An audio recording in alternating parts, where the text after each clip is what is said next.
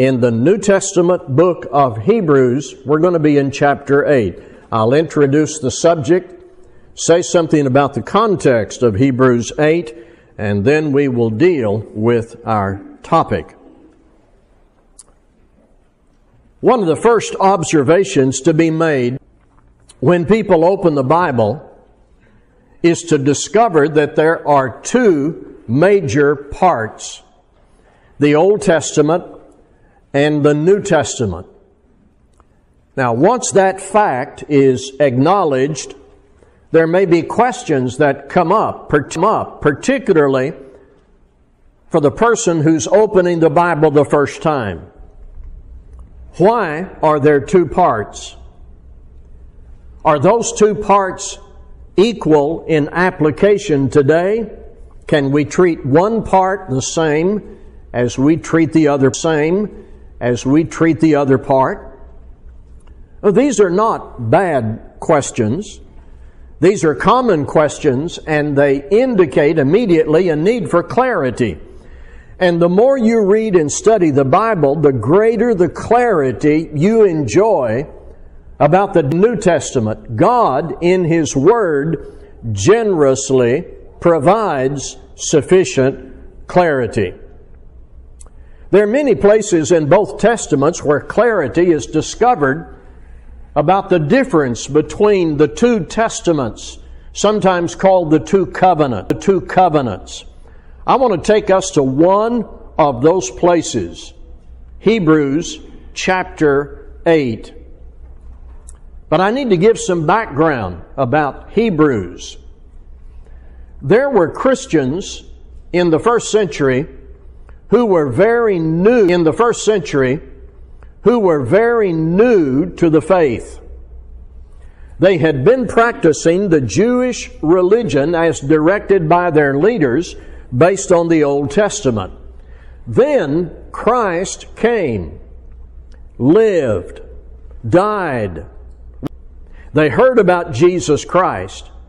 They remembered the Old Testament promises and prophecies. So when they heard about Jesus Christ, they kept listening, and they learned who He was and what He did and what He said. And it led them to confess their faith in Christ and to repent and be baptized, and they were now Christians. They moved away from the Old Testament system and were now participants in the New Testament, sometimes called the New Covenant of Jesus Christ. Sometimes called the New Covenant of Jesus Christ. Now, so far, that sounds very good and very simple. Take a moment and put yourself in their condition. Imagine that you grew up in the Jewish religion being taught Testament. That Old Testament, those scriptures you were raised on, said a Savior is coming. But you got caught up in Jewish culture and family and religion. But then you heard the gospel, and you decided to obey the gospel, a Christian, and you're living under the authority of the King and Savior who was promised in the Old Testament. What a blessing that you have accepted exactly what God attend, intended all along in His plan. But here's the problem. Not all your friends, not every Jew who heard the gospel obeyed the gospel. So you have fellow Jews, your countrymen, according to the flesh, who've not made that change from Moses to Christ. And maybe they don't understand what you've done. And maybe they don't understand what you've done. They don't understand why you've changed.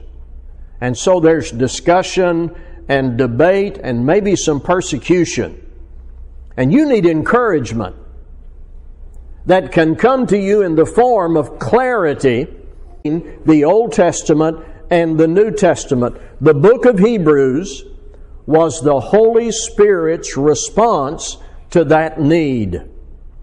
New Christians are under pressure to leave Christ and go back to their former religion. There was pressure from those who were still in the system. to get these Christians to come back into Judaism, back to the old priesthood, back to the animal sacrifices. The inspired writer of Hebrews encourages these Christians with clarity that they have made the right choice in obeying Jesus Christ.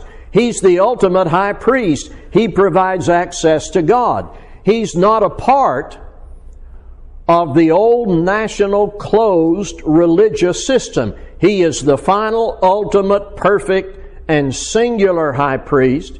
He is their high priest. He is there at the right hand of God. His role as high priest is to provide fellowship with God for anyone who will trust and obey Him. That's the background. Listen, please, to Hebrews chapter eight. Chapter eight. Now the point in what we are saying is this: we have such a high priest who is seated at the right hand of the throne of the majesty in heaven, a minister in the holy places, in the true tent that the Lord set up. The priest is appointed to offer gifts and sacrifices. Thus it is necessary for this priest also to have something to offer. Now, if he were on earth, he would not be a priest at all, since there are priests who offer gifts according to the law. They serve a, gifts according to the law.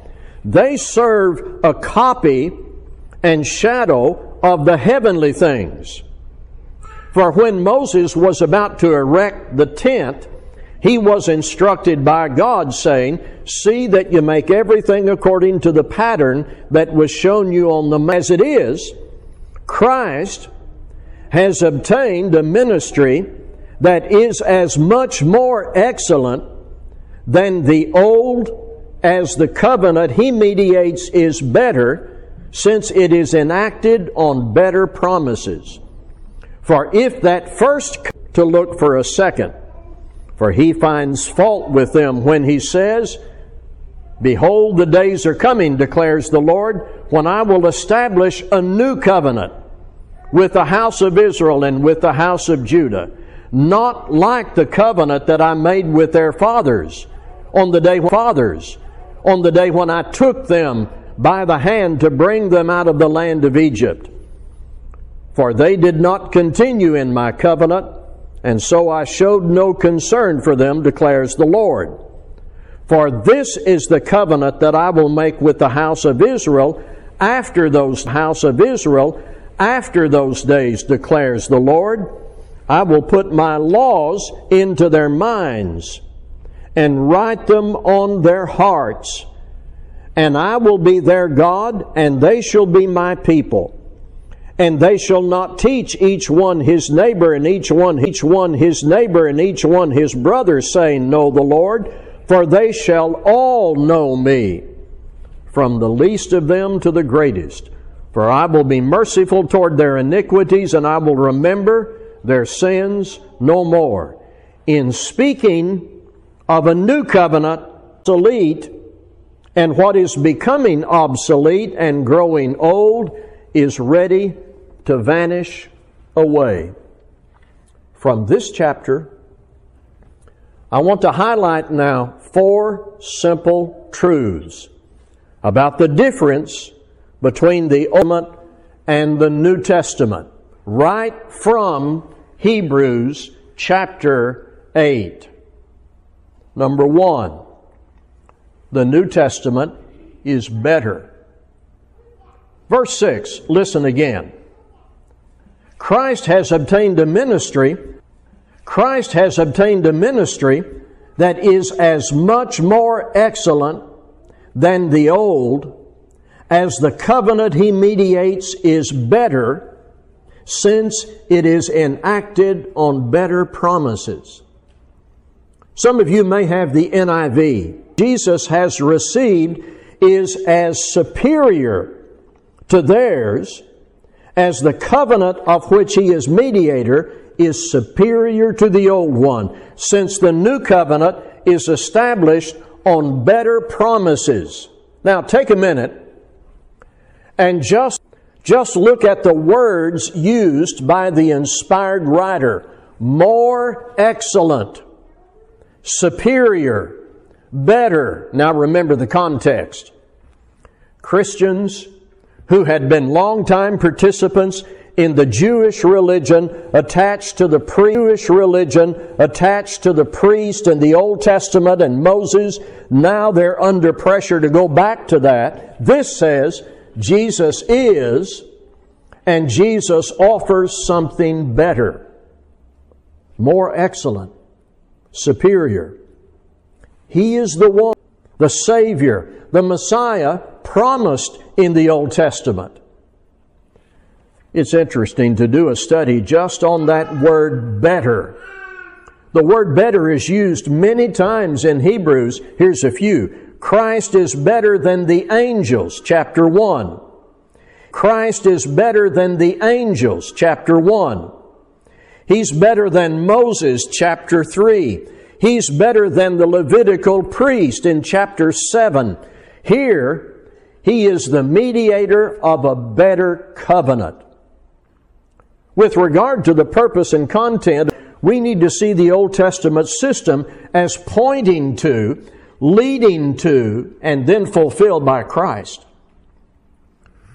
One of the primary values of the Old Testament was to pave the way for and announce the coming of Christ. Said in chapter four, the law system in the Old Testament was given to train and lead people to Christ. God used the Jewish nation to lead them and prepare the world for the Christ who would come. And He did come in the fullness of the time. The Old Testament system was preliminary and the Mosaic law temporary.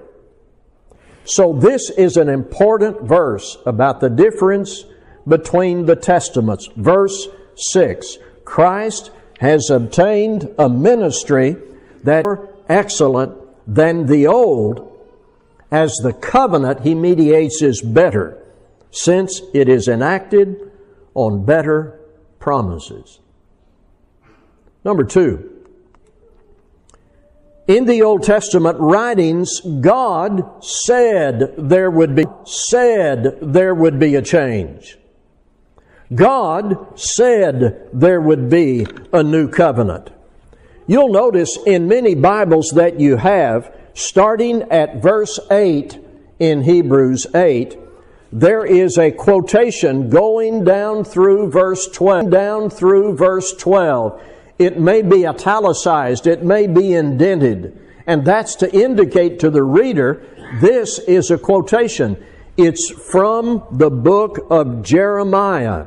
The days are coming, declares the Lord, when I will establish a new covenant, a house of Israel, not like the covenant that I made with their fathers. I will put my laws into their minds, and I will write them on their hearts. That's a quotation from Jeremiah chapter thirty-one. Back in Jeremiah, in the Old Testament, God sent a strong signal in the form of a prophecy about what He would do. There will be a new covenant. What if I wrote a book, and in that book I said to the readers, there will be a sequel, be more valuable. It's what this first book is leading to. In fact, it will be the ultimate purpose of what I'm saying in this first book. And when the new one comes out, it will be better, and it's going to provide exactly what you need. That's what God is saying through exactly what you need. That's what God is saying through Jeremiah. See, this in Hebrews eight is a quotation from Jeremiah thirty-one, making it plain, even back in that previous age, under the law of Moses, there would be another covenant. It would be people, all people. The laws of the Old Testament were not intended for world evangelism. The laws of the Old Testament were not intended for world evangelism. They were intended to keep, intended to keep that nation of Israel together for the coming of Christ, who would give a message that would be intended for all men, for all time. When Christ came upon His death, the new covenant came into effect. I'm using the phrases that effect. I'm using the phrases that are equal, by the way, New Testament, New Covenant. The Old Covenant, the Old Testament, was not God's final word for all people. The New Covenant is. And that's clearly signaled in the form of a prophecy in the Jeremiah passage that is quoted here in Hebrews chapter eight, verses eight through twelve. So, I'm going to say to you, it should not have surprised the Jewish people. For God had said through the prophet, for God had said through the prophet Jeremiah, I will establish a new covenant. And notice in verse eleven, they shall all know me. Not just Israelites. They shall all know me. God said what He would do. Number three. The Old Covenant, the law recorded in the Old Testament books, that was not universal. It was given to one nation. Verse nine. The New Covenant or New Testament of Christ is not like the New Covenant or New Testament of Christ is not like the covenant that God made with the Jewish fathers. Now that just says something simple. They're different. The New Covenant, the New Testament, Matthew, Mark, Luke, John, all the... The New Testament, it says here, is not like the covenant that God made with the Jewish fathers on the day when He took them by the hand to bring them out of the land of Egypt. When the people of Israel, the descendants of Abraham through Isaac, Jacob, The descendants of Abraham through Isaac, Jacob, and Joseph came out of Egyptian bondage. God made promises to them, and when they reached Mount Sinai, law was given to those people. The Ten Commandments, the statutes, the regulations, restrictions, animal sacrifices. So when you read the books of Leviticus and Numbers, for example, you don't read that as rules that you need to go out and comply with today. You are not commanded by God to bring animals to an altar. Those statutes and regu- those statutes and regulations were given through Moses to a single nation, Israel, before Christ came. In the Old Testament, in many places, it is made clear those laws were given not to all Jewish nation. Here's one example. Ezra chapter seven verse six. He is described as a scribe of the law which God gave to Israel. Here's another. Deuteronomy twenty-nine one. These are the terms of the covenant commanded Moses to make with the Israelites in Moab, in addition to the covenant He made with them in Horeb. Have you ever been to Moab or Horeb? Were you a part of that nation back then before Christ? The laws addressed to the Jewish people, to Israel. Now, as soon as that truth is affirmed, there is an immediate question that comes up. I'm going to address that. Does that mean that we ignore all the teachings in the Old Testament? That we ignore all the teachings in the Old Testament? No. God wants us to know that history. He wants us to meet those people. He wants us to have those examples of either good or bad to learn.